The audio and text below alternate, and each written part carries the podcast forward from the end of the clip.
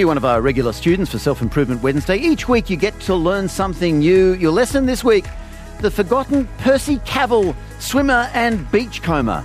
Your teacher is Tom Wright, artistic associate at Belvoir Theatre. And Tom joins us. Hello, Tom. Good afternoon, Richard. Let's talk about the Cavills, the whole family. They're, they're a well known Sydney family who are pioneers of swimming in this town. Yeah, Percy's dad, Fred, um, claimed to have taught the future Queen Mary to swim back in England, and he'd already attempted to swim the English Channel uh, twice before he finally decided to come out to more civilised climates. And he settled in St Leonard's here in Sydney in 1879. Straight away opened up a set of swimming baths in Lavender Bay to cash in on the newfound popularity of the sport. And and from that, he is actually the person who who names the Australian crawl, isn't he? He is. He, um, been, people have been using a variation of overarm swimming since we've been first splashing in the water, but at that time there was competitive swimming and people were using a kind of a one-armed version. And old man Cavill, old Fred, he saw a lad called Alec Wickham at a school carnival using a two-armed version. He said, "Oh, look at that boy crawling over the water!" And they started to brand this new type of swimming, the crawl, because um, this family, the Cavills, they had a real good knack for branding and marketing. They knew how to be onto a good thing. Okay, but of course we think of this as the great Australian crawl. I played the the song uh, by the McGarrigles, mentioning it a, a little earlier. Uh, this fellow they kind of copied it from. He's not Australian though. He's a Solomon Islander. Yeah, this chap Alec Wickham, he was from the Solomon Islands. He was just swimming the way people had always had back at the Roviana Lagoon where he was from, where he'd spent his early childhood. He was just swimming the way he was taught. But of course, it was a much more efficient way of swimming. And so Cavill family were able to sort of put in place a different set of kicks. They used scissor kicks instead of frog kicks and taught, um, put in place a way of breathing. And pretty much it's the way that Australian kids mm. are, were taught to swim thereafter and now the world. Okay, so they did refine it, um, kind of formalise it and name it. So they're, they're pretty important. That's, that's the dad mainly, but he's got these six sons and three daughters, and they're all pretty intriguing, aren't they? Yeah, they were all um, very athletic, great swimmers. They were teachers of swimming as well. They taught Annette Kellerman. They were pretty much fundamental to the sport of swimming and its establishment here in Sydney. Um, but there was one particular son called Percy who was the strangest in a way, the most eccentric, very handsome, very good looking bloke, very well built. But he didn't quite have the competitive drive of his brothers and sisters. And so while they were off setting world records and swimming great laps, he tended to get tired of the routine. I mean, not everyone in the family can handle the many, many hours in the early mornings, as I'm sure many of your listeners will know of what it's like to be swimming, even in those days. Mm. Some of the brothers become daredevils, don't they? Yeah, there was a brother, Charlie. He swam the Golden Gate Straits in San Francisco to rouse a bit of publicity for himself. And then he said, oh, I'm going to break the record for holding my breath underwater at, at Stockton in California. He moved over to the States. And so Charlie sort of assembled all of the throngs of press and tried to break the world record for holding his breath underwater. Uh, didn't go well, Richard. I think it's fair to say. Uh, it took the divers a few days to find poor old Charlie Cavill's body. He wasn't. There was he, another he, he brother, was, actually, sorry, um, yes, he wasn't the only brother to die. Yeah, there, there, was another brother who's nicknamed Tums, Arthur his name was. He also thought that he'd give it a go to try and raise a bit of publicity, and so he um, attempted to swim across Seattle Harbour in 1914. But he probably picked the wrong month for it, and again, it took divers days to find his frozen body as well. Now, Percy, who's the brother who's our focus, uh, the, the handsome one you mentioned, he follows the brothers over to the US. He lives there for a while, but then suddenly he disappears.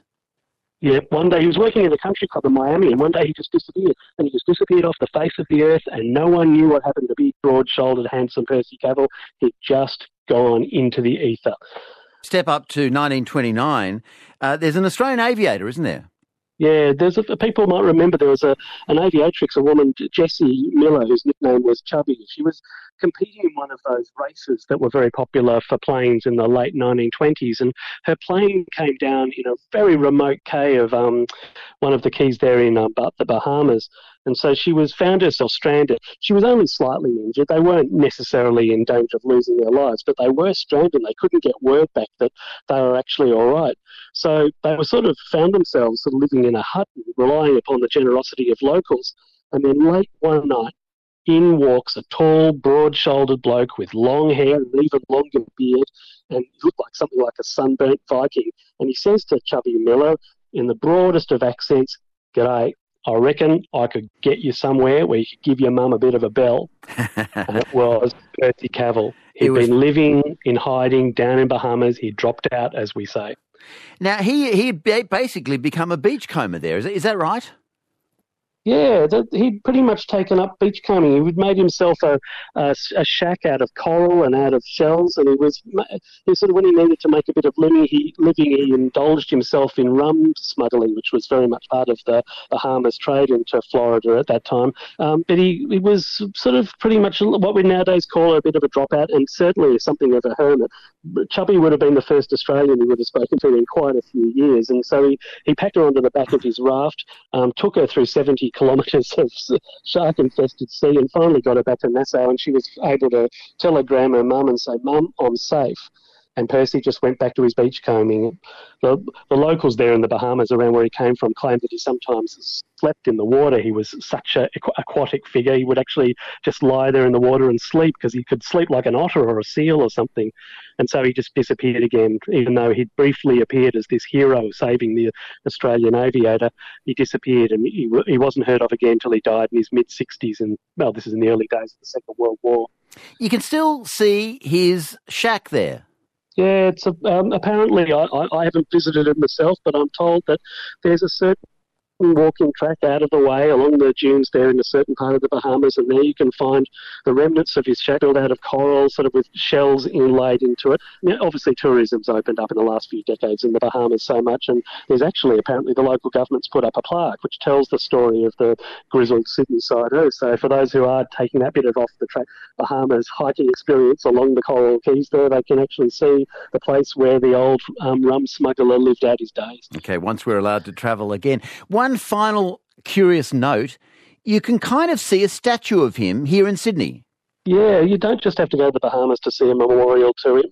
Because in 1895, Percy was used, obviously he was a young bloke then, in 1895, Percy was used as the model for the male statues, those white statues on the top of the Queen Victoria building in town. So when listeners are out of isolation and in George Street, you can look up and you can see Percy in his cosy up there, high up, looking back down at you. What a fantastic tale. I don't know how you come up with these stories, Tom, but absolutely engrossing. Thank you so much. Thank you, Richard. There's uh, Tom Wright, Artistic Director at Belvoir Street Theatre, with the story of Percy Cavill and the whole family of Cavills, including Fred, who uh, really named and formalised the Australian crawl. You can listen again online at abc.net.au slash Sydney. Subscribe to the free Self Improvement Wednesday podcast. Next week, Dr. Eliza Middleton, lab manager of the Invertebrate Behaviour and Ecology Lab at the University of Sydney, will be our guest for Self Improvement.